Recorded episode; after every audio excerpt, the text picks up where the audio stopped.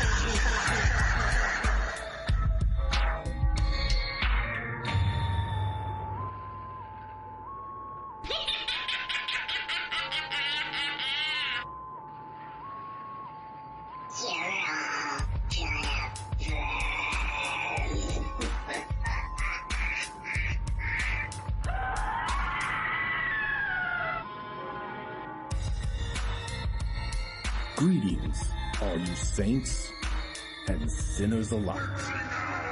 Greetings and welcome to the witching hour.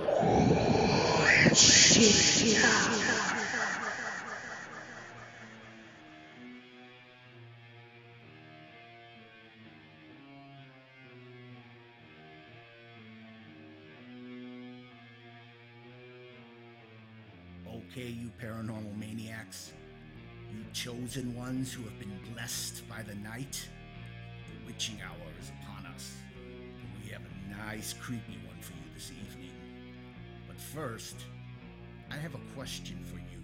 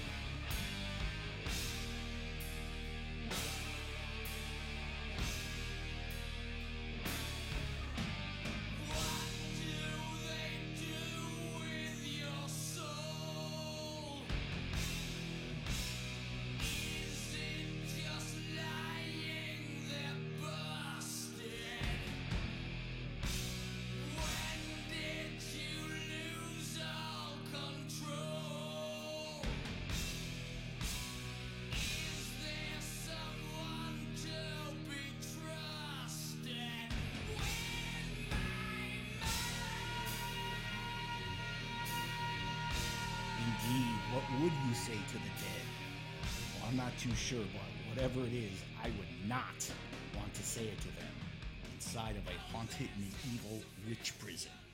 I mean, would you? Think, think about that phrase for a second. Haunted medieval witch prison. What sort of images and feelings does that conjure up? It's eerie as hell, isn't it? Well, uh, tonight we'll be speaking with Vanessa Mitchell, who just happens to own a house in England that hundreds of years ago, in the 16th century, in fact was a witch prison. The house, which is commonly called the Cage, is still owned by Vanessa, although she's no longer living there.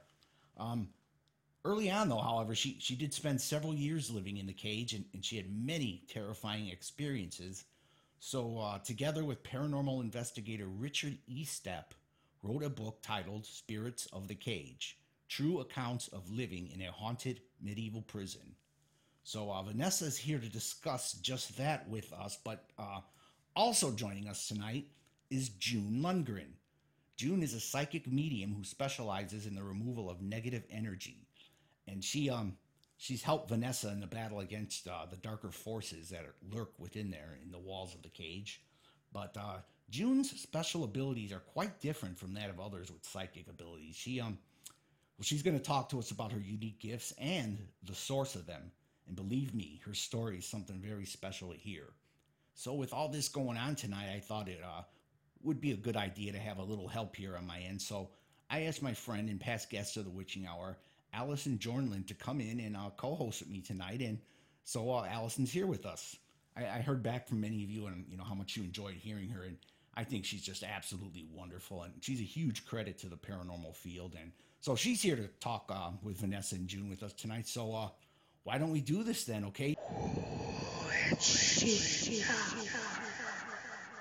Okay, Vanessa and June, thank you so much for joining us here today to talk about this uh, horrific ordeal Vanessa went through. Um, it's a very intense story, and uh, I was feeling I might need some backup on this end, so I, I asked a friend of mine, Allison, to uh, to come help me out. So please say hello to Allison. Hi Yeah. everyone. Hello, Thanks for, thanks for having me. I'm Allison Jornlin from MilwaukeeGhosts.com and and I have an interest in this kind of thing as well. Cool. She's been investigating for over 20 years, so she, she fits right in. Okay, and uh, June, I know your your part in Vanessa's story pretty much starts after the events in the book uh, Spirits of the Cage. Right. But uh, as we're discussing the events leading up to where you do enter, uh, you know, jump in any time with any insight or comments, you know, any views you, you might have on the details. Uh, but before that, would you like to tell us a, a little about yourself and your, you know, your unique abilities and Um, I'm a psychic medium. Um, I'm an uh, animal communicator. I have he- healing abilities and an international author. Um, I was born this way and have been helping people for, you know, 50 years. Maybe you can help my cat? Maybe you could tell it to shut the hell up at three in the morning. My cat is bothering me right now as we speak. oh, speak. there you go. Walking on the keyboard. Yeah. Yeah, unfortunately, whenever whenever I'm on with somebody, uh, their animals kind of like to come and see what's going on, and they kind of come to me. Mine's locked out of the studio right now, so I'm safe. Okay, uh, you know, Vanessa, if you, if, can we start with like a, a brief background, maybe first of, of St. Othis, o, o, Ozith uh, Uh, village? it's, yeah, it's it's Saint Osyth, Ozith, yes. and it's um, a very very ancient um, village um, in Essex, in England, um, on the east coast. Um, the village dates back, I don't know, when, you know, when there's only three numbers in the year. That's how old it is. Um, it's in the Domesday Book. It's actually quite a. It's a very historical little village, extremely haunted, uh, uh, uh, extreme history, lots of violent, um, horrific history. We got raided by the Vikings. Um, you know, it, it really is uh, an English, you know, village packed packed full of history, and it's beautiful. It's a stunning village. We have a huge priory called St Osyth Priory, and everything is just really, really old. The houses are six, seven hundred years old, a lot of them.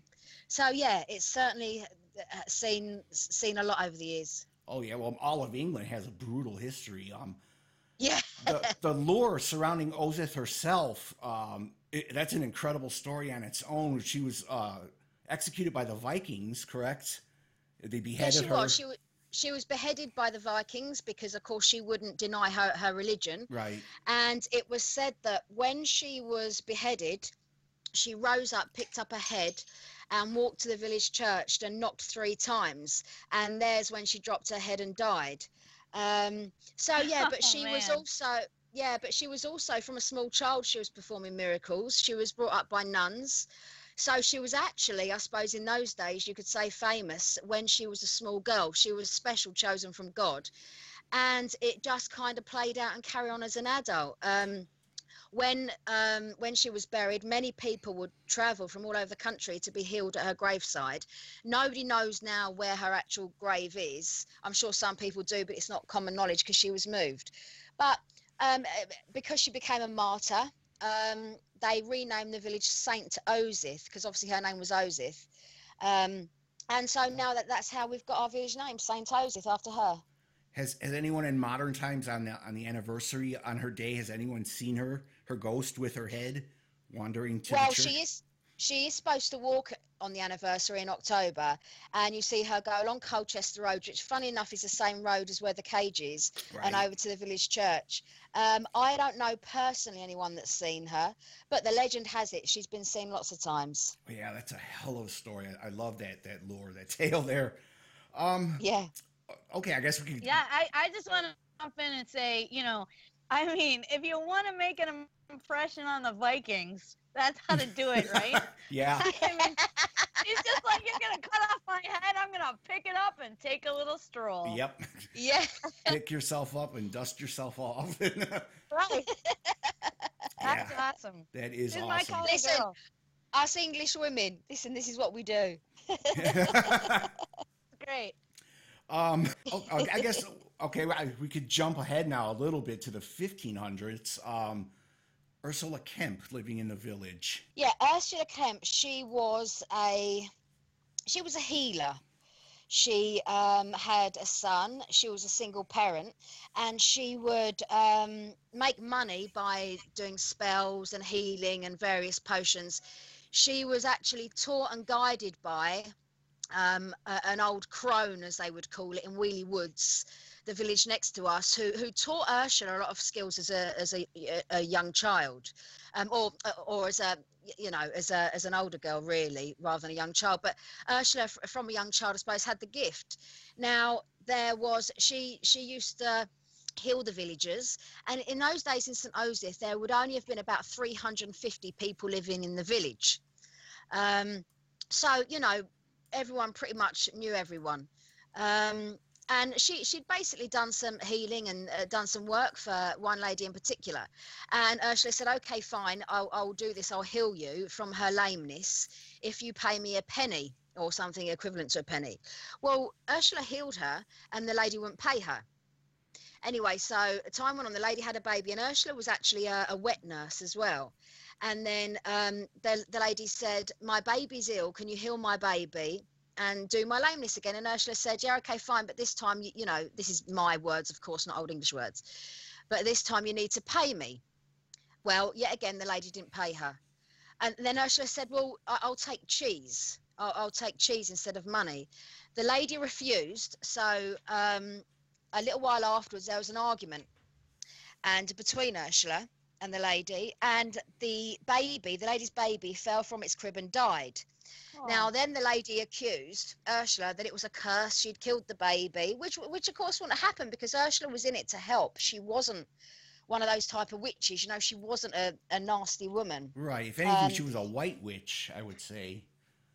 Yeah, I think she was a healer. You know, she had the abilities. I don't know. I mean, of course, in the old days, they were classed as witches.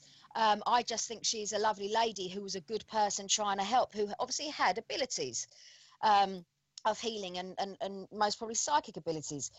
So Ursula um, was accused. They went to, the lady went to the Lord of the Priory, the top man of St. Osyth Priory. Now, in those days, Queen Elizabeth, King Henry's daughter, would visit the Priory. And um, it was the time the witch rolls, and she said to the two brothers in, in, in the Priory, you know, basically, Queen Elizabeth favoured one brother of the Darcys over the other one. So the younger brother thought, right, I need more favour with the Queen. I'm going to get as many witches as I can. So he basically he got Ursula, and she was she, she was she was taken over to the Priory, and we know all this because it's the most famous case in this country because he wanted all this to get back to Queen Elizabeth. Everything that was said was written down, and we still have that now. So it's not like your normal witch case where it wouldn't have been written down because, of course, this is for a reason to have favour with Queen Elizabeth. Right. So um, they basically said to her, We're, we're going to get you anyway. They'd already captured her son, Tom, who was six at the time. And so when she went to trial, she actually had to confess, yeah, y- yes, I am a witch. Her son, Tom, stood up in the court and said, yes, she has familiars. They drink blood from her body. I have seen her shapeshift. You know, he, but he had he had to say that because he was probably he, he would have got executed himself. Right. So basically, it was her son's, along with the other accusations, it was her son's testimony that eventually had a guilty verdict. But Ursula said, well, if I'm going down, and she took 12 other village women with her, and she said, right, well, that's a bad one, that's a bad one. So um, hence that, that they were kept in the cage, my former home. Um, before they were taken off to be executed, to be hung. right. So Ursula was hung along with some other of the women. Some of them died in prison. Some of them actually were found innocent. Um, we don't know what happened to Ursula's son Tom, but of course, in those days, he it was in a small village. He was the son of a witch.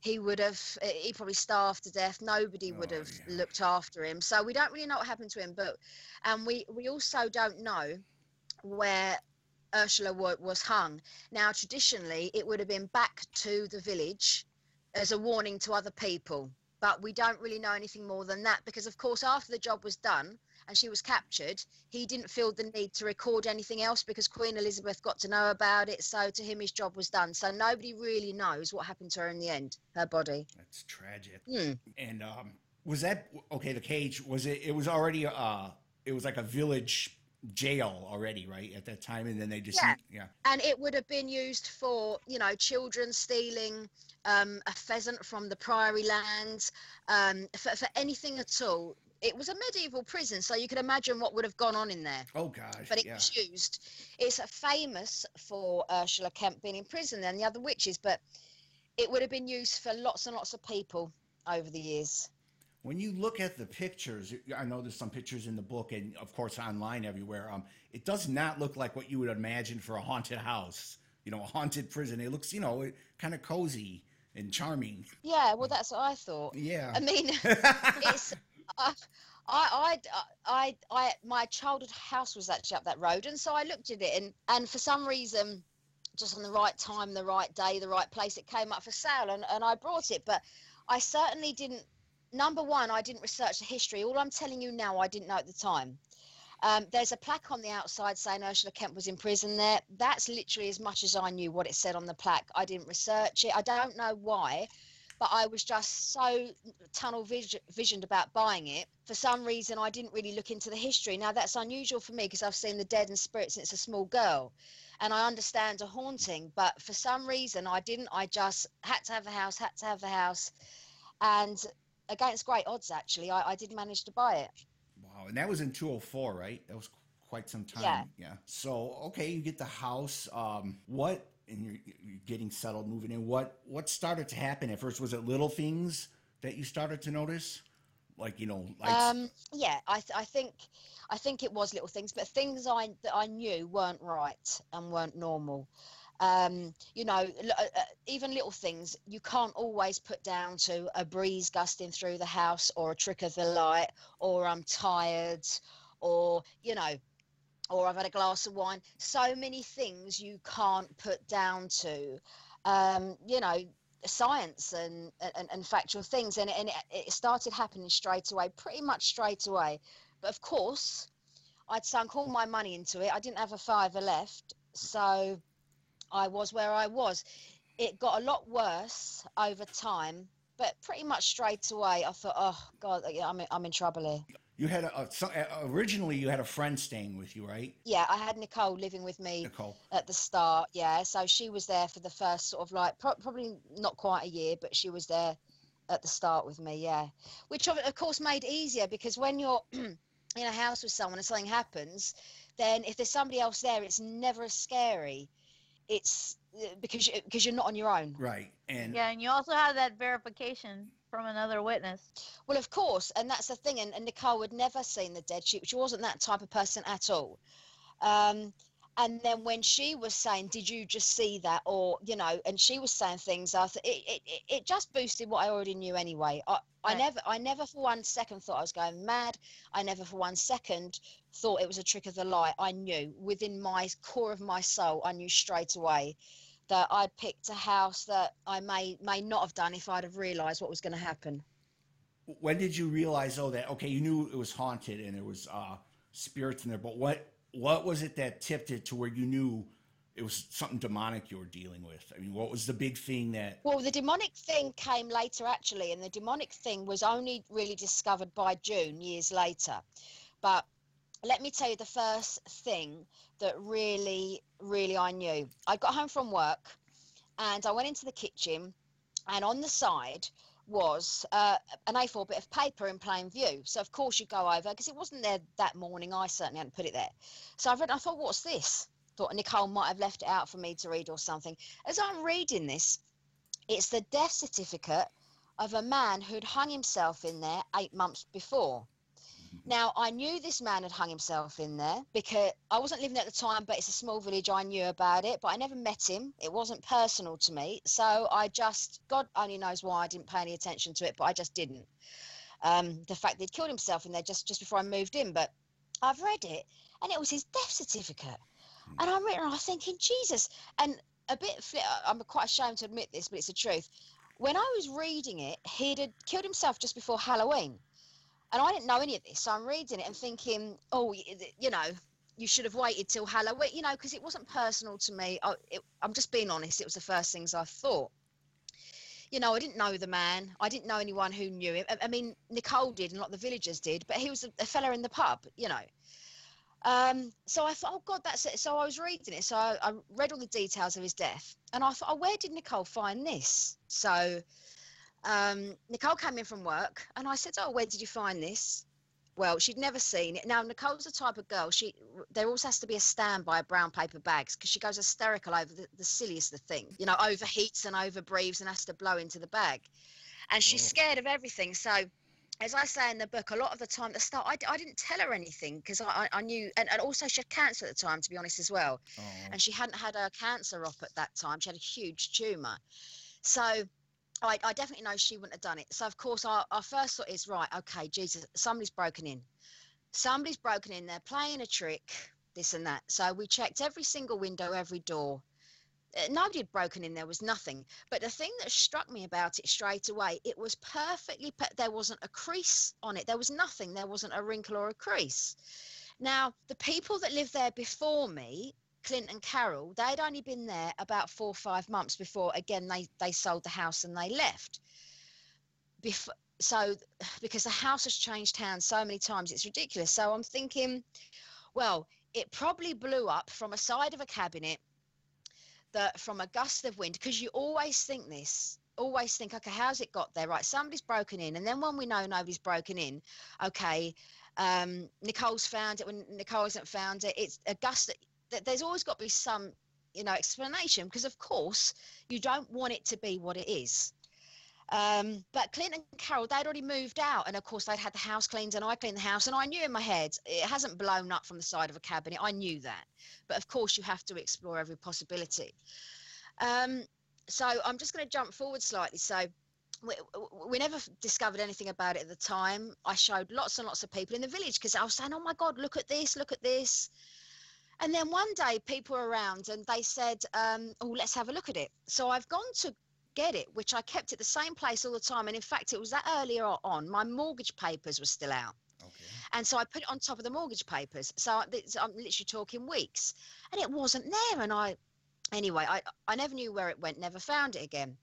But skipping back, skipping back a few years after I'd left the house, his wife who'd hung himself, she said she she emailed me and she said, "Listen, I know his death, his suicide in that house goes towards the history of it, but why are you saying you had a death certificate? Because there's no way you could have had one." And I said to her, "Okay, listen, I need I want to talk to you. Can you come over?" She came around my house. We spent two or three hours together. And I said, Why are you say that? And she said, Well, let me tell you. She said, he had no other living relatives. He was adopted. I was the only one. When I found him hanging, I left the house that minute. I never went back. She said, I didn't even pack up my own stuff.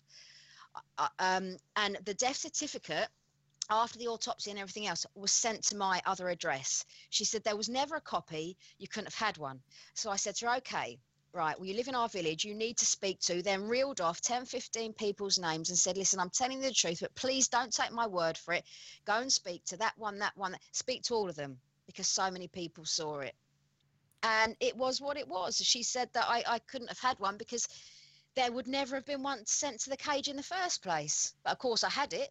Right. But and then it, you know, crazy. so it more or less kind of just manifested itself into into the cage, huh? Yeah, whi- whi- which of course at the time I didn't understand, Wow. but since then I've I, I- I've learned that things can be aported and that can happen. Of course, at the time I kind of knew because it was the only explanation left, Right. but I had never had personal experience of that. I, I've s- I've seen things as a child that are already there that turn up in different places and fly across the room, but I hadn't ever had anything that I'd never seen before materialize. But as June will probably explain to you, that can happen, and that is something that she would be an expert on. But um, yeah, and and that did happen. When was the first time you actually? I know you had an encounter with uh, a shadow type being, or maybe several encounters. Yeah, Was that early on? it was early on, and it was all the way through. It just got worse and worse and worse as I lived there.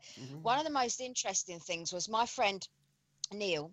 Um, he was a sergeant major in Afghanistan at the time, and his job was to process the Taliban. He worked with the SAS. That was his job at the time. And my friend, best friend Kirsty, she she runs a cancer ward. She's been a nurse since you know she qualified from school, and now she runs she runs the wards in the hospitals for cancer treatment. So, and she does blood cancer. So, they came over. Neil was on leave from Afghanistan. We walked into the house, went through to the kitchen, put boiled the kettle, made a cup of tea, sat back down. So what you're talking four or five minutes probably for that to happen. We're sitting in the front room, and where they where the door was, there was laminate flooring at the time, and it's all beams. So you have to literally duck through to get into the front room to walk through to the kitchen. Um, we sat back with a coffee, and Neil said to me, "Ness, what's all that blood over there?" Honestly, I ignored him. I'm talking to Kirsty. I thought, well, there isn't any blood. You just walked through there five minutes ago. So I kind of ignored him. I was carrying talking to Kirsty. He got up, and this this man is huge. He's a really big man, and he was bending over and he was touching this blood. And he anyway, so then he got our attention. So we we and there were blood splatters. Now they weren't smears. If you can imagine, there's a pipette, and you just you know, and if you if you, if you put droplets. And there was big ones, there's small ones, but there were loads of them. Now, if it was there when they walked in, they would walk through it because the space was so small two people can't walk through th- the hallway at the same time. It has to be single file because it's it's small. And there was blood splatter. So of course Neil's doing his sergeant major thing. He's touching the walls. He's checking the windows. Has a bird flown in that's injured? Has a cat jumped through that's hurt and jumped back out? You know, he's doing what what most men would. Scientific brain trying to work it out.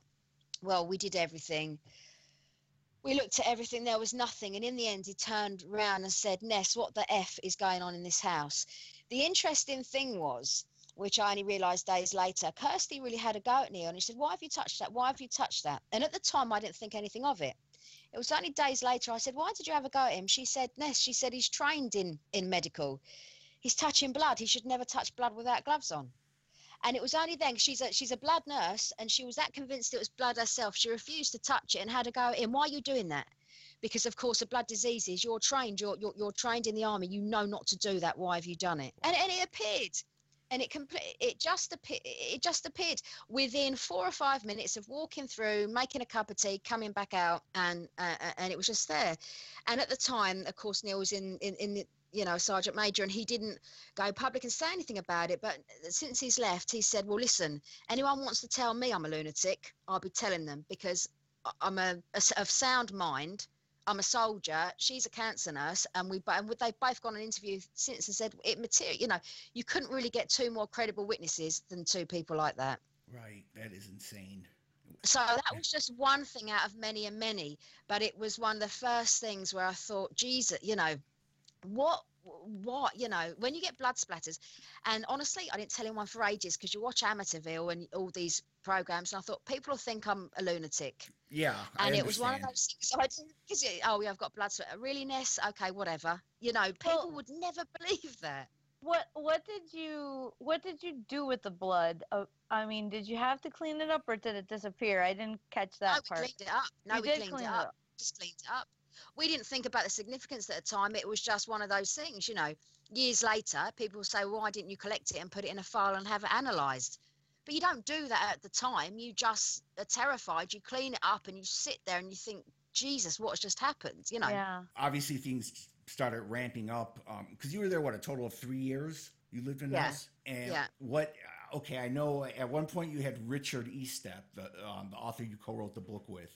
He came in with a team. Was that why you were still living there? No, no. He came in a couple of years ago. He stayed for four days. Okay. Um, he he contacted me from America saying he wanted to write a book on the cage, and I said, "Well, I've already got one. You know, I'm I've done it myself." So we agreed to uh, do a joint one. I actually have one, all of my own words, the story from start, from the very start till till present day now, which I'm still kind of finishing off. So that is the real story in my only words from start in start to finish. But yeah, Richard came for for four days and then went back to America. Um, so yeah, yeah, he came over. and I know they had some uh, pretty pretty interesting experiences on their own in there during that time. Um, Yeah, a, uh, you you wouldn't have to you wouldn't have to be an investigator or someone looking for it to get it. There were many times I had people that were just round for evenings that would or or, or to come around to spend the night and said, Ness, I can't stay here. The house is too bad. So you wouldn't actually have to be looking for it to find it in that house. it would find you. Yeah, absolutely. Yeah. So what was it then that I understand when you're in a situation you have nowhere else to go. You you have no money. That is your life right there in that house. So what was it that finally got you to real uh, you know that got you out of the house? the final thing was I, I changed completely as a person and I knew that something well I, I don't know if I did know to be honest. I think I was so downtrodden by it. But I was living in I'd had a baby my son Jesse and I was living in the upstairs bedroom. So I'd come in from work straight up the stairs. I'd have flasks of tea. I had uh, a potty uh, you know gazunder as we call it in England underneath the bed. I, I wouldn't leave the room. So everything I had was in this room. I couldn't leave the room. I I look back now, and the analogy would be if you feel in danger, you'd roll yourself up to a ball and make yourself as small as possible. For me, I thought if I can just stay in one place and not expose myself to the rest of the house, it would just be safer for me. So the house was redundant, and it was like it for a long time. But one day, um, I'd run out of ironing, and I couldn't obviously I, I couldn't have my ironing board in the bedroom. It was far too small. So I thought, right, I need to go and iron some clothes for work. And I remember thinking, I've got to get out of the room. But another point is, everywhere I went in the house, I took Jesse with me. I never would dream of thinking, oh, I'll leave him in his cot to sleep and I'll check him on the monitor. I, I knew the house wasn't safe. So where I went, he went. But this one time, I thought, I'm going to iron three things. He's asleep. It was in the evening time, you know, early evening. And I thought, okay. So I went downstairs into the prison room where the prisoners were kept in the cage room. And I turned on the iron quick. I literally had three things I needed to iron for the next day. And um, Jesse had these Thomas the Tank Engine little train sets, these train toys, where you would have they're battery operated and you'd have to turn them on. And then when you turn them on, they would obviously chug around making, you know, playing a tune. So the ironing board set up, and this is, and believe me, this is taking me seconds, minutes to do this. I'm doing it very fast. Started doing one of the ironing, and all these Thomas the Tank engines have come out, and they're literally, um, they're they're chugging around my feet and around the ironing board, and I just thought, no, no, no, no, no. And people asked me what I thought, and my first thing was anger. I was so angry with myself that I'd come out of my room. I was so angry. I'm like, Ness, you, you should have known. You should have known. You should have known. I turned the iron off I grabbed the iron I had. I ran through the front room, and to get up the stairs, there's an old-fashioned low wooden door with an iron latch. I opened the door to go upstairs, and there was a man standing at the top of the stairs. Now, he wasn't like the others I'd seen. The others I'd seen were in old fashioned clothing, and this man wasn't. He was in like beige trousers and a white shirt. And the, the issue with is at that what, what that one time only I'd left Jesse upstairs. I thought it, it's going to be five minutes, it'll be okay, and it wasn't okay. Um, and he was there, and so of course I, I I I got to Jesse. I had to, and then I just realised then it got too close for comfort because he was standing in between me and my baby.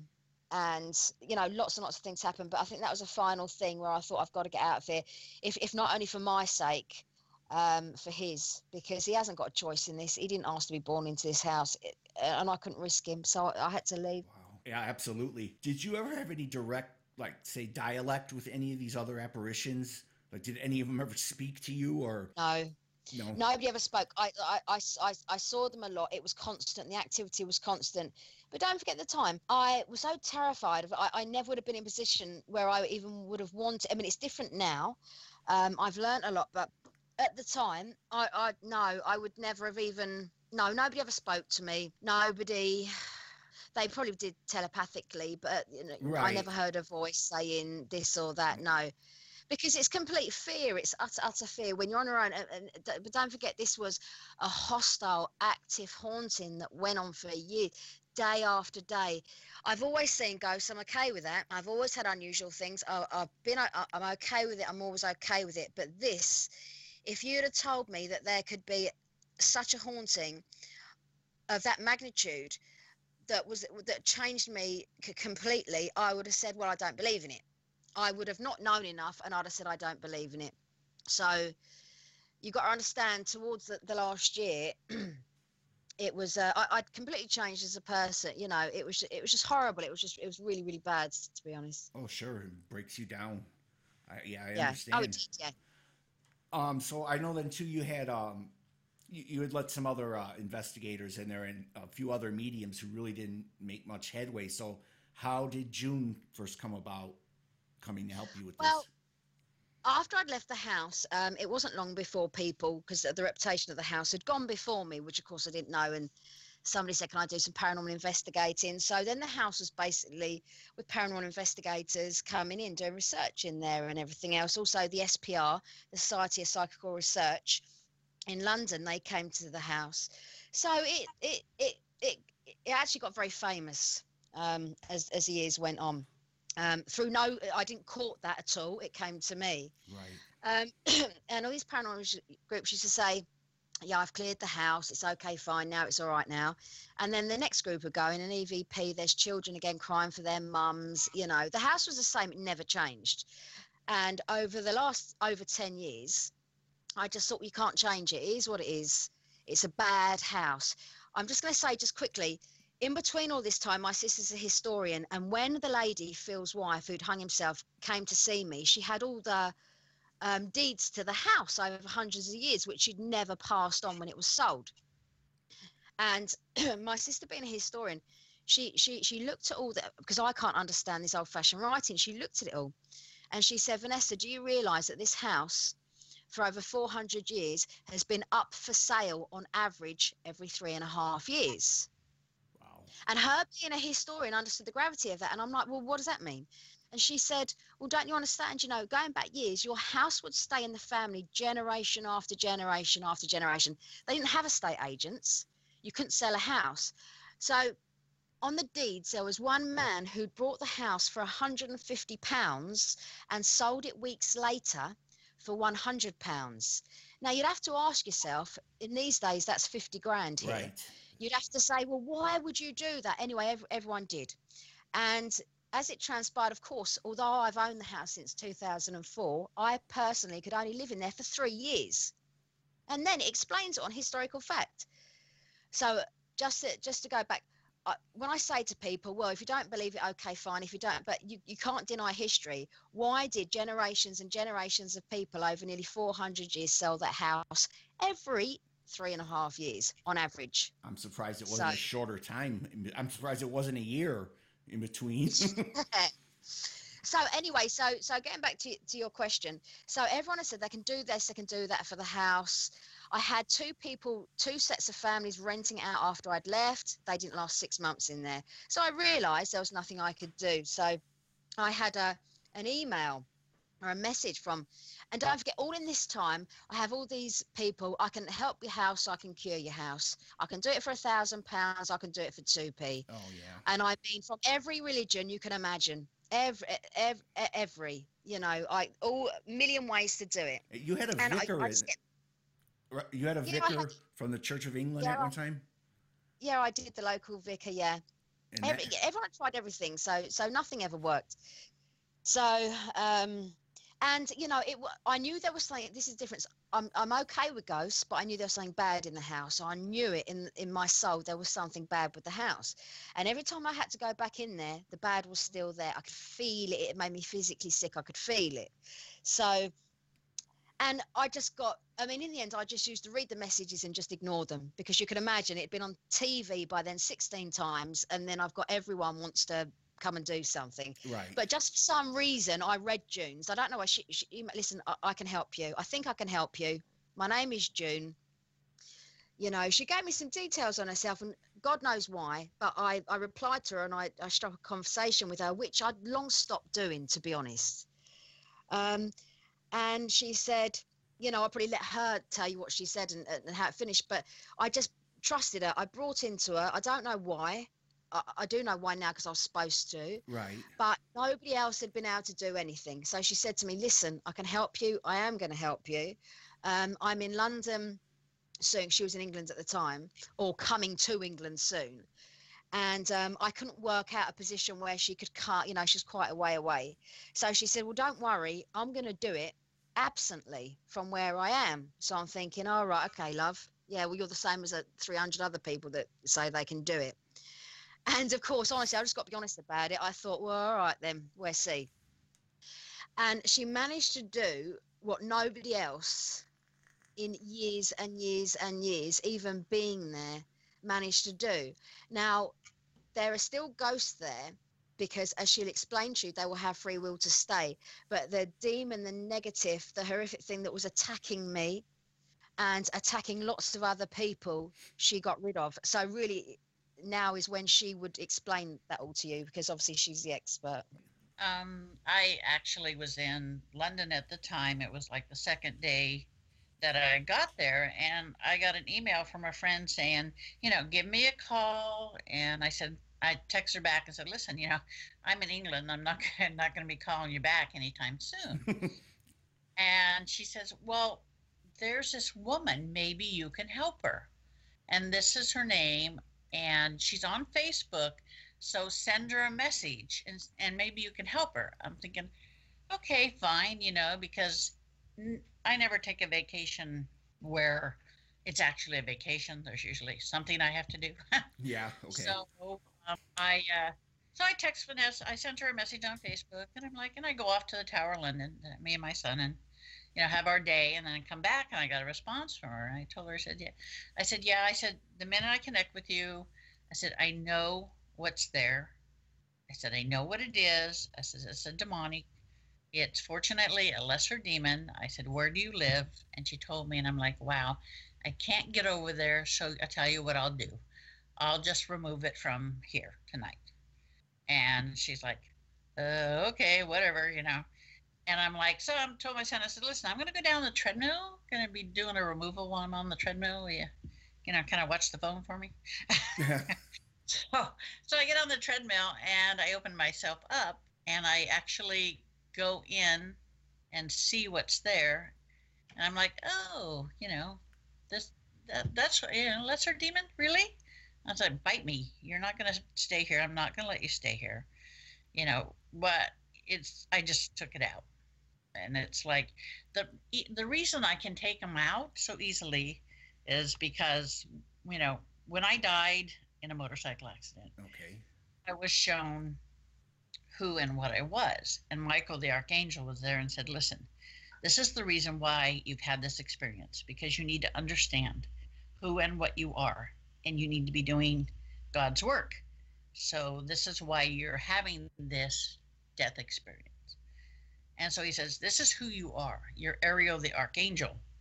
You were sent back to live physical world lives until you learn to have compassion for mankind because you've lost your compassion for man. I guess what Michael showed me was Ariel removing a demon from a woman and the woman died. And then God said basically that's that's you know that's it. You really need to start going back and reliving lives until you learn to have compassion. So over the years Michael has taught me how to bring Ariel forward and remove these demons. People that are with me when this happens says that my eyes turn white and my face turns a completely different configuration. And you know, I can remove them in a matter of seconds. And so that's how I do it from a distance. If it's a lesser demon like this was, I can do it from a distance. If it's an old one, I have to physically be there to remove it. But it's really not hard for me and it doesn't take me long. And um, I'm never alone. Either Michael's with me or Gabriel's with me. So it's like, you know, we got all of our bases covered. And I told her, I said, you know, it's gone now. So don't worry about it. I said, there's some little minion guys running around doing stuff, but just sage the place and it'll be gone. And it's, it's, that's the way it is. Wow, that's intense. I don't even I don't even know uh can't formulate a response. That is so uh Well, I, I mean, I'm just impressed that you can do that and the treadmill too, because I get myself to actually do the treadmill. So I commend you for, for being the ultimate multitasker. I kind of zone out. What am I gonna do? do you actually can you when you're in this mental state do you, can you do you communicate with them I, you know do you you tell them get I- out and they respond or um, when I'm in the mental state, I go into it's like you know you can your soul can leave your body and still retain, you know, it can still function. So basically, I send Ariel to the house itself, okay and she grabs it by the throat and put shoves it down where it needs to go. And you know, if there's more than one, then Gabe gets one or Michael will get one, and we'll just corral them. And I, I don't. Uh, it's not hard for me. It's I have no doubt, absolutely no doubt, when this is going on. I do not have conversations with them because they have nothing to say that I want to hear. You know, people ask me, you know, don't you talk to them? And I'm like, why? They have nothing to say that I want to hear. I just want, you know, Ariel just wants to go in, rip them out, and and leave. done with it Yep, Well- she don't care. I get their name each time, Yeah. Right. but I never say the name. What Right. what um uh what can you tell us about uh about the rite of exorcism in the Catholic Church, you know, from your perspective? Because, you know, in, in the research that I've done, um, it it's sometimes a lifelong process for the possessed. Exactly. you know, and yeah, I want to hear what what your uh, perspective on it is. I've asked Michael about that. I'm like, Michael, come on. You know, I've seen priests have to go at it for days and weeks and months and years even. Yeah. And I'm like, what's up with that? I said, how come it just takes me a few minutes? And he's like, stop and think about it. When you go in, it's not your physical consciousness that takes over. He says, it's Ariel that takes over. That's totally different. Ariel has no doubts, absolute faith, and no weaknesses. So I said, Well, you know, you're thinking priests, they're going to have, you know, absolute faith. And he says, Yes, they may have absolute faith, but all it takes is that kernel of doubt. Can I do it? Uh, it's taking too long. Um, I don't know if I can do this. You know, am I good enough? That's all it takes. And these things know. They find that chink in your armor and they're like, bite me, you know, you're not going to go anywhere. I'm not going to leave. right and they also know perhaps maybe some past sin uh, of the priest They do. They do. They know everything. it's like people say, well, you know, I was watching I, for laughs. I watch Ghost Adventures, and it was he was doing the um, Amityville house, and the daughter of the priest that had removed it was talking to them, and he was saying something about. He says, "My father knew that these that demons know your future." I'm like, "Duh." Demons know your future. They know if you're going to be a light worker. They know what you're going to be doing that if you work for God. And those are the people they want to t- dissuade and turn away from God. And I'm like, you know, they know your future and they know your weaknesses. You know, mine, I don't like spiders. So they try to show, the demonics try to show themselves as spiders. And I'm like, it doesn't work with me. You know, it doesn't work. I see you as you truly are. I said, You're nasty. I said, So bite me. You know, I'm going to take you out anyway.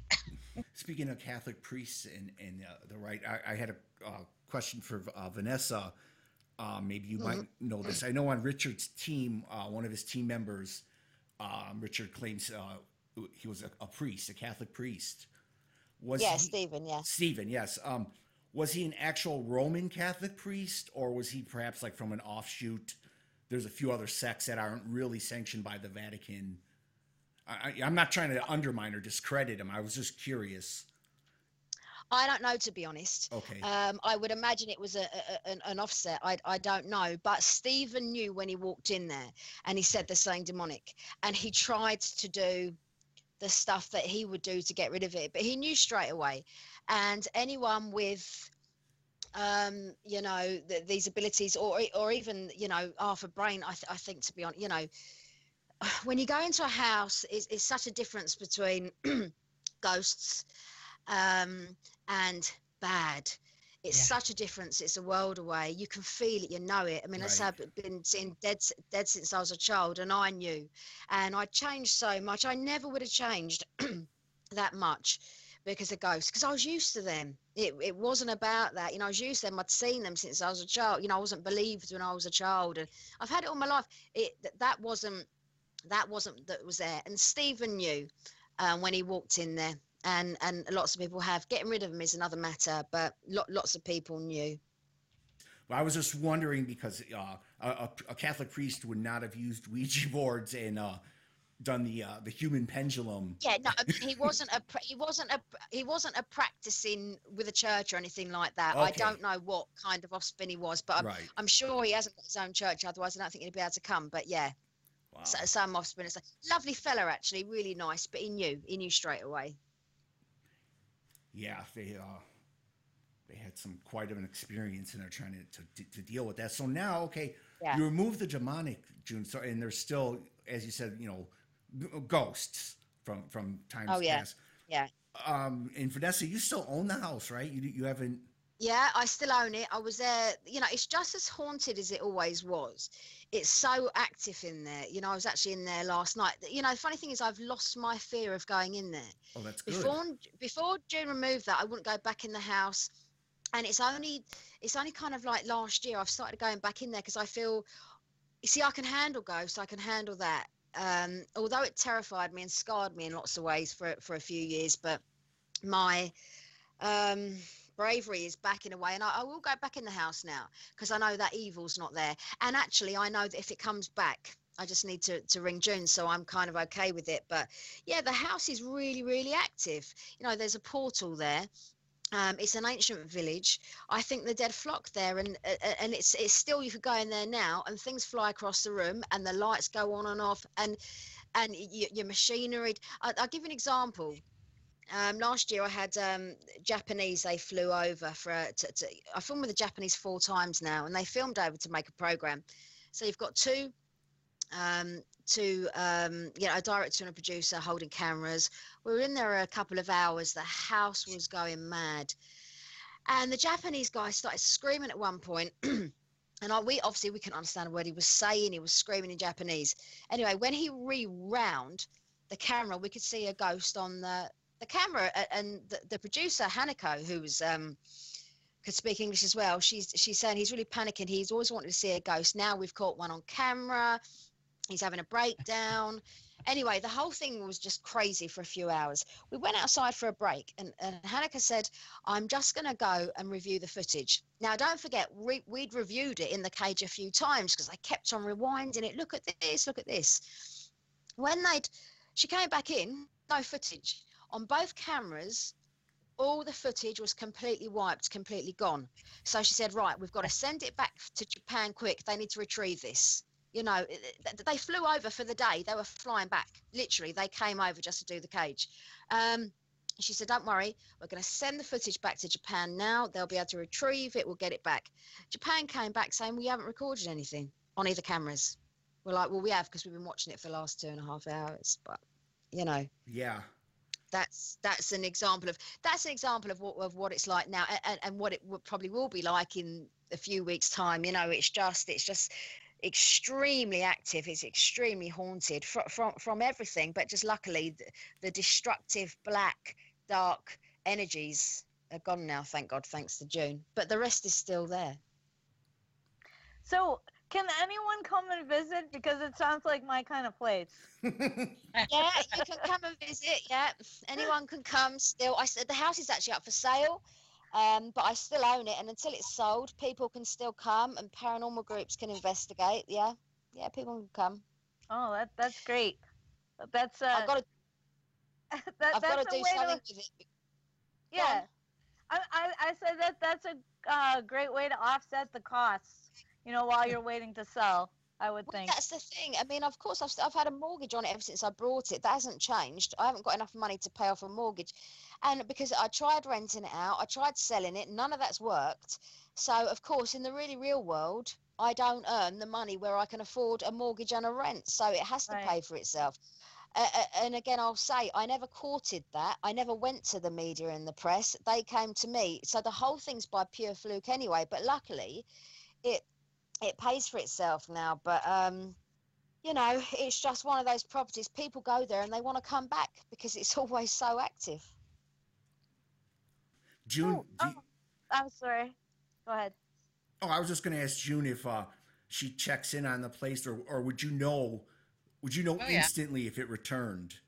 I, I check in on the place and and Vanessa's given me a call a time or two and I've had to do some more removals because of you know people bring in things with them people Mm. you know do witch boards things like that and Right. people fail to realize that if you open the door open the portal with the witch board or seance or whatever you got to close it don't Mm. leave it open well that irritates me i'm going back to england in september for a couple of weeks and I'm gonna visit Vanessa and uh, another friend of mine and have some good time. I'm thinking about doing something with the monk house, like removing the like removing the demon that's there. Y- Oh yeah, Eponifes. Yeah, Yeah. Uh, that group. There was a group in there too, right, Vanessa? Uh, the group that um that dealt with that that case with with the monk. Yeah, I mean, uh, 22 East Drive. To That's be it. honest, I've, From what I've heard of investigators have gone, they never find too much. Um, I know the cage is a lot more active location than that. I don't really know too much about it. I've watched all the programs, but I know people that have been to both, and also the ancient Ram Inn. When the people have been to the three most famous locations, which is the cage, the ancient Ram Inn, and 22 East Drive, they always say the cage is worse than the, the rest of them. So I've never been to the other two myself, so, so I can't really say. But yeah, I, I, I don't think they're quite as active as the cage. Hartford Court was uh, interesting when I went there with Howard Hughes of the Unexplained Files, and Mm. I did a removal there, and then we went out later to the garden and and did our interview because they said, oh, you know, we we don't because he asked them, you know, can I do the interview with the walkthrough and everything, and they're like, no, we don't want to be thought of as a ghost place, but yet at at uh, Halloween they ghosted up. They play it up. Yeah. Yeah. So, So uh, I- June, Well, uh, I, I want to ask you about you know your abilities. I mean, uh, how is it that you know you even have time to talk to us? I mean, aren't there? Well, I don't know. I mean, how many demons do we have about? Uh, Unfortunately, I have one. I have a removal to do in oh, and uh, at one o'clock my time, east uh, west coast, which would be probably another hour or so. Yeah. It's it's almost eleven now. I have one to Yeah. do at one o'clock. I get I get I did a show called uh, Ground Zero with Clyde Lewis, Oh yeah. and he did a four-hour special on me called Demon Seer, and uh, I got like I was overwhelmed with over like in the first week over two hundred people requ- requesting help for removals and things like that, and to look into things, and it took me weeks to get through all that. And I worked full time as a nurse, so you know. Oh, okay. So yeah, I mean that that's significant. You work full time as a nurse in addition to these removals. I mean, are you do you ever run into demons uh, in your other life as a nurse? No, no. It's like they know I'm there, so they don't even go there. and I have my my uh, work is right in front of a graveyard that dates back to the 1700s. I'm like, really? I don't do graveyards. Thank you. What I do want to say is, um, June had known, and I spoke to her about, I've seen the dead since I was a child. So I obviously had some type of ability, seen and heard them. Now, with June's help over the last year, I've. Um, I'm now able to, to cross over the earthbound. I have a lot better communication. And now the fear has gone because I was always very scared of it. But with her training, and uh, to be honest, uh, you know, I asked her, well, c- can you help me? Right. because I'm seeing the stuff all the time. I have since a child. Can you just help me? Can you mentor me? And she said, Yeah, I can. So she spoke to me on the phone. She rang me at her expense a couple of times a week, and she, she has done ever since for almost a year now. And from what she's told me to do and her guidance, I am literally. Um, you know, I, I- can do lots and lots of things. I've always been able to see and hear them, but now I can cross them. I can communicate with them properly. And of course, if I'd have had that in the cage, we would be it would be a different story now. But um, so so we've kind of you know got an extra bond because she's now taught me, um, you know, how to deal with it. And I'm kind of going along June's, you know, path now as well, where I'm doing God's work.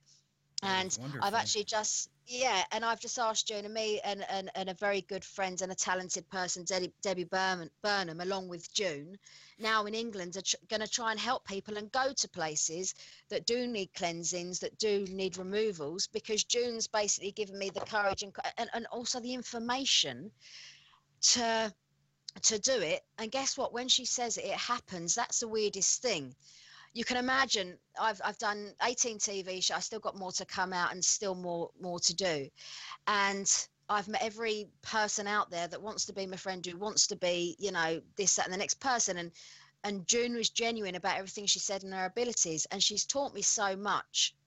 Um, so now I'm in a position off the back of June to go out and help other people that have been like me, that, are- that, that are in houses that are haunted where nobody believes them or they're too scared to say or it can't get rid of.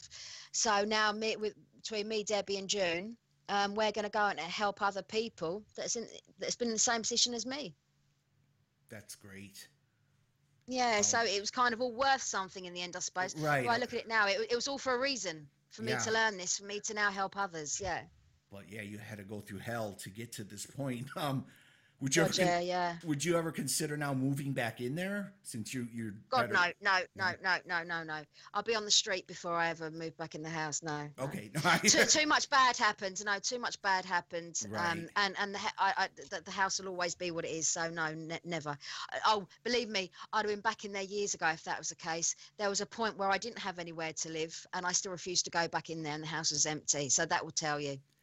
At those times when uh, uh, you were living uh, away from there, I know uh, you were staying with a friend for a while and, and so on. Did anything follow you outside when you were staying somewhere else? Yeah, uh, only when I moved out, only for a few days though. I think it was gone after a week. The activity in her house was was particularly good, you know, nasty, and then it petered off. So I think it did, but I think it, it went back to the cage. It only followed me for a while, and then after that, it was fine. It, it was fine, apart from the, the normal stuff I see anyway, which I have from a child, but nothing from the cage. And you're gonna put you're gonna work on this uh, your book still further. You're gonna put that out soon. Yeah, that's going to be called Secrets of the Cage because obviously Spirits of the Cage is out to buy now on A- by Richard Estep and Vanessa Mitchell, which is me. Right. And but that's not the full story. I, I want people to know the full story up until now, up until modern day, and that will be called Secrets of the Cage. Um, so I just need to get a publisher. There's a couple of publishers interested, but I haven't really pursued anything at the moment. So to be honest, it's really open to options as we speak. But that is the full story from start to finish, and that is a read. I mean, Jesus, that is that, that there, there's not a detail left out. I spent three years writing it. That's everything, and it's terrifying to me. And when I was writing it, I'd sit in my office crying, crying, tears down my face, remembering what I had to go through. So it, it'll be a bit of a heavy read, but but it's true. It happened to me, and I've been very very careful not to exaggerate or embellish anything because the problem is I haven't got a good memory, and if you lie about one thing, you've got to carry it on for the rest of your life. And everything in there is absolute fact. It's all true, and it's all my words. You know, words as it came out of my mouth. Yeah, I was going to ask you that if um now you know with all that in hindsight, if it's still is it hard for you to talk about because obviously you relive it every time you talk about it. Um, can you? Sometimes it's when I have to doing an interview like this is okay because I don't really go deep. You know, we'd need 20 hours to go deep, deep into it. But when I'm talking about like this, it's fine. But especially with the book, when I had to really put myself back there to remember how I felt, how scared I was, how I changed, how I didn't want to, how I couldn't cope anymore. Yeah, that's bad. yeah, Uh, I think I think when you look back in your worst experiences, whether it's the death of a, a loved one um, or anything like that, it's hard to go back and remember it completely. And I've had to do that because listen, it's a warning. People need to know.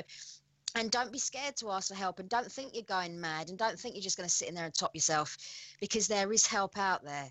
You know, that's my message really. People need to know this exists. it this is real. Yes, it It's does. not a bloody trick of the light. It's not that you're going loony. It's not that you had a glass of wine. It's nothing about that. This is serious. This is really serious stuff. And I had to, years ago, I, I, my first TV show was a live TV show, the most popular one in this country. And I thought, Jesus, people are going to, my, my son's going to be bullied at school. They're going to think I'm deranged. And I thought, no, I've got to do it. I've got to do it because people have to know. You've got to be aware. You can't do Ouija boards. You can't do the, not that I ever did that in there, but people bring stuff on themselves they don't understand and people poo-hoo it and don't poo-hoo it so that's why i need to carry on with june and with debbie getting these messages out you know Yeah. listen it's bad And that's one of the reasons I wrote the book, The Dark Side of the Paranormal. I'm reading I- that now. I've Not been- now as we're talking, but Right. I've been de- I've been dealing with it for years, and you know, people over the years, people ask me so many questions. I thought, really, people need to be empowered to help themselves. They need to know what to look for. You know, what can protect you, what can't protect you. Mm. You know, the myths as well as the things that really can protect you. Mm. Well, um, this is a perfect time for you to maybe tell us a couple of those things. Okay, some of the myths are, you know, that you can uh, wear a cross. It doesn't have to have. It can be a plain cross. Um, that's negative. That's false. It has to have a representation of Jesus on it. It has to be a likeness, not a abstract likeness, but a real likeness. It's one of the things that can protect you um, of course, prayer and invoking the name of God and Jesus. And um, really, those are the few things that can. People think that crystals can protect them, but they can't. I've heard people say, well, just lay down some brake dust and, you know, or tar water. And I'm like, really? right. where are you coming from with that stuff? You know, I've dealt with these things. I know what will work and what won't work. You know, holy water works, anointing oil works to protect. Um, when I started doing removals almost 30 years ago, you know, God says, you need something to protect the people that are involved in this kind of a demonic haunting. He says, I'm going to give you a recipe for what you would call black salt. And I'm like, okay. So I wrote down everything he said to put in it. And he said, I will bless it at each making, each step of the making of it. And I will put my blessing on it so that nothing negative can uh, cross through the line. So what you do is you put a line around your home, or you carry some on you, or something like that, and nothing negative is allowed to cross through there. It's almost like a invisible force field. And like I said, I've used it to protect people, to protect my paranormal group, and you know, they've I've never had it fail. June, would you say it, I don't know how to put this. We we know eh, you know we're not meant to be dabbling in these things. We're not meant to uh in, you know invoke spirits Yeah. to seek them. So when there's a say a paranormal group doing knowingly doing this and then say they get into some trouble and they ask for help, you know, they ask uh they ask God for help, they start praying, why would he help them if they're they're knowingly doing what they shouldn't be? Because they know that we're stupid. But yeah, we are. Know, Michael says, you know, the archangel, he's like, you guys are really stupid. You got some people here that are like summoning demons and stuff. It's like, what's wrong with you people? And I'm like, Michael, I've been asking myself that for years. But, but he will help. It's, but people think they'll go into an investigation with no protection at all. You know, and it's like, I never understood that, you know, because you take a chance no matter wherever whatever investigation you go on you take a chance that there might be just might be something negative there. Right. i mean i'm not saying you're uh, 99.9% of the times there's not. There's just some ghost that's like i want out. Let me out you know?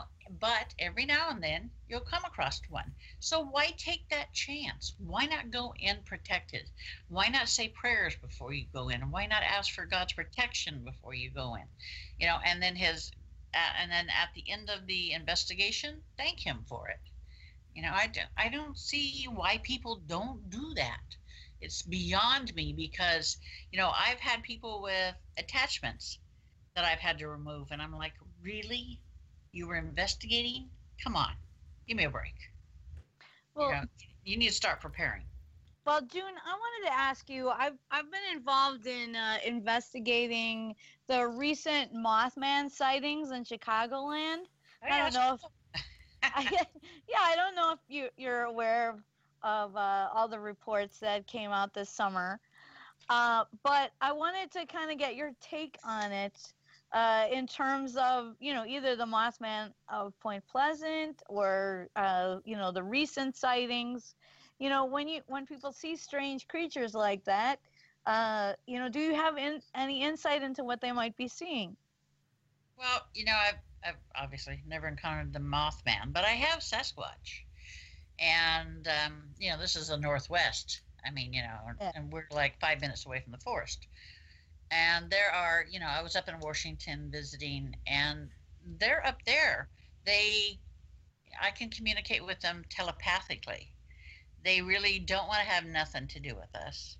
It's like they want to just be left alone. And I'm like, you know, I told them telepathically, I'm good with that, but people are stupid.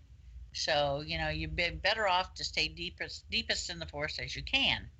So I have communicated with them and and unfortunately UFO idiots, You know, the- the gray guys, whatever you want to call them, I don't like them. They just, you know, they make me mad because they come down here and hurt animals and stuff. But, you know, I don't have nothing to do with with the darn UFO guys. They they piss me off, but yeah Sasquatch I mean- is is cool. I mean, I Yeah. don't have an issue. He's real. yeah Why not the So- Mothman? You know? yeah is uh, it do you, in your um mind then is uh, sasquatch um is, is he a, a flesh and or is it a flesh and blood creature or is it more of a spirit No, he's flesh and blood. flesh and blood and Yeah. with with the uh, grays i know you know some people feel that they are demonic right. um what what read do you have on that Well, I had a long discussion with Michael about that, and he said, you know, he can't. He just verified, validated everything that that I did when I made him. See, these guys communicate by telepathy, and unfortunately, I encountered one when years ago when I first moved out into Oregon City, into the country. I was um, about eight months pregnant, laying on the on the couch, couldn't sleep. About two o'clock in the morning, and then I see this light streak across the sky and then turn left and then come towards my house. And I'm like, okay. And I get this like telepathic message, and I'm like, oh, no, you don't. Uh, you know, they first were wanting to know, you know, who I was and what I did because of the the telepathic abilities, and I'm like, uh, uh, and what I saw in their mind is there are some that are peaceful and have our best interest, and then there are the other ones that all they want to do we're nothing more than, you know, a bug on a on a plate that they can pick apart and Mm. examine and see what makes them tick. So like like people, there's good ones and bad ones. Right. And uh, so I severed all communication the minute I saw that, and I keep myself closed when it comes to them. But do they do they Right. come from another actual dimension, or are they just are they actually from deep, deep, deep, deep outer space? They're they're come they're from another galaxy. It's Okay. about Mike, Michael showed me they're about three galaxies away from ours, and before we uh, before humankind before we came down here, we were um, we lived in another galaxy, and we had physical bodies, and then we evolved to the point of turning into pure energy, and once we did that, evidently we according to michael we waited for everyone to you know to transition into pure energy. And we traveled the stars. We traveled everywhere looking uh, you know looking at things you know seeing people observing things. And then one day you know several thousand years later we had decided that you know we'd had enough of this. We wanted to have physical bodies again. We wanted to be able to have children to know physical love to you know uh, just experience life as a physical being. And that's where the division rose. That's what this quote unquote war between heaven and hell was. Is like, you know, Lucifer and his followers said, no, we don't want that. We don't want to be subject to growing old, to pain, to loneliness, depression, none of that. We don't want it. And so that's what started the whole, you know, war, so to speak, between the two of them. And then once you know, once the light won, uh, God said to him, I'm going to give you exactly what you want. I'm going to, you're never going to be able to have physical body again. And they're like, we're good with that. But you're also going to be cast into darkness. You cannot stay with light bringers. And so that's over the centuries, they've gotten all pissed off at us. And that's why they're kind of down here trying to basically Just- take us out, Yeah. ruin, oh. ruin our lives because they're all pissed off. I was like, you know what?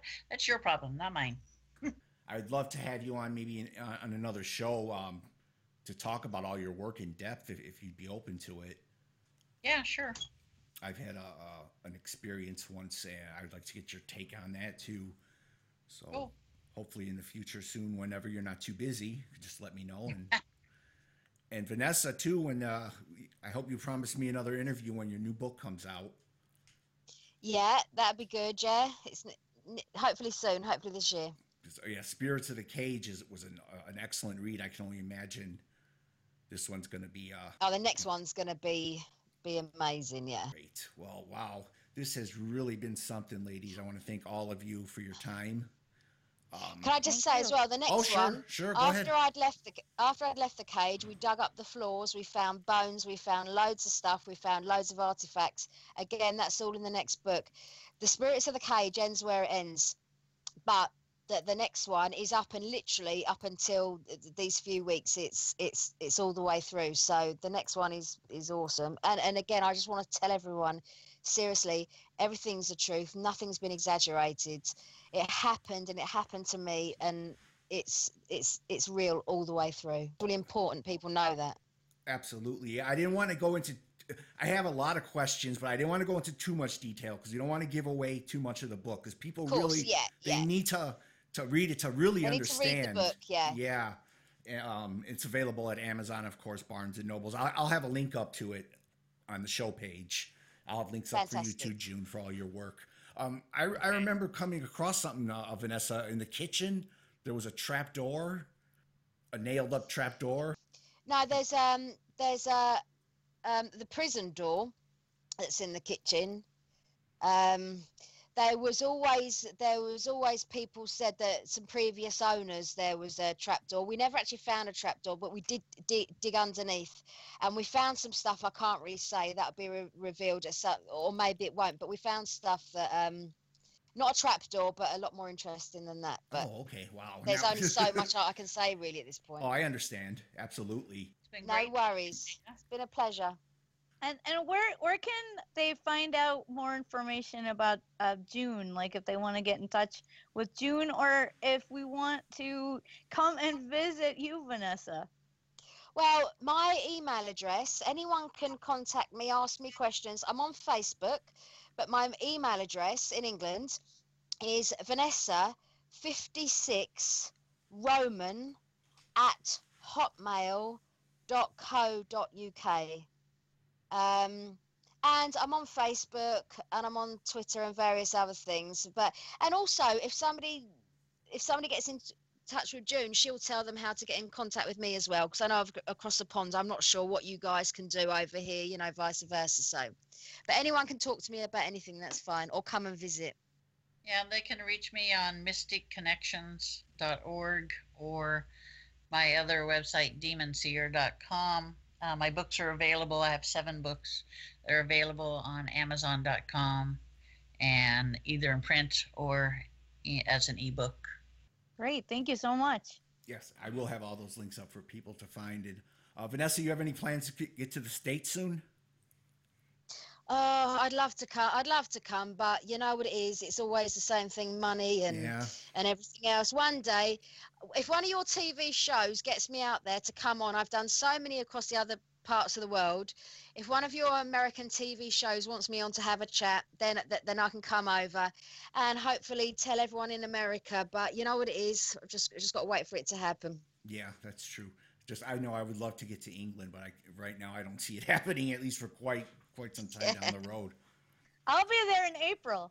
What? Oh, going- yeah, end of, end of March, I should say, end of March. Um, I, I'll be doing some research mainly in Kent, and uh, I'm hopefully about get two out. hours away from Kent. About two Yeah. hours away. Uh, hopefully, Email hopefully- me and come Yeah, and I see the page. Yeah, I hope hopefully we'll be able to get out to London and uh, Edinburgh as well. But definitely spending time in Kent. Yeah, So- to I went to Edinburgh when I was there in June, and it was awesome. And I'll be going. I was doing some research for uh, the second in the series of my Demon Seeker books, so I hope to. I'll be out in September for a couple Oh, weeks. visit. Yeah, did you get out to Grey Friars at all? No, I went to the uh, Rose, Rosslyn Chapel Oh, okay. and um, the Kelpie statues, and I was visiting some friends over there, and then of course went out to Wales for a little while. Um, my son wanted to see the Doctor Who experience. Big fan. ah, yeah. As am I. Yeah, so we took the train out, and it was awesome. awesome. This ain't fair. You'll get out there soon enough. Uh, I hope so. Okay, well, the book again, Spirits of the Cage, is available uh, Amazon, uh, Barnes and Noble, wherever books are sold. So um, people need to pick up a copy and uh, really read it and digest it and understand what uh, Vanessa went through. It's a, it's a brilliant read, a horrifying story, but a, a brilliant, brilliant one at the same time. I Yeah. just want to thank you again for your time. Thank okay, you. thanks very much. Okay, Yeah. Talk to you Yeah. again soon. Talk to you again soon. I hope so. You promise? Promise. Okay. I promise. Okay, great, guys. Thank you so much. You take care. Okay. you too, All right. guys. Bye-bye. Bye now. Thank you. Bye. All right, everybody, that is going to do it for this edition of The Witching Hour. But we will be back here very soon, and I hope you all will be too. So, on behalf of The Witching Hour and Vanessa Mitchell, June Lundgren, and Allison Jornlin, take care. Witching Hour!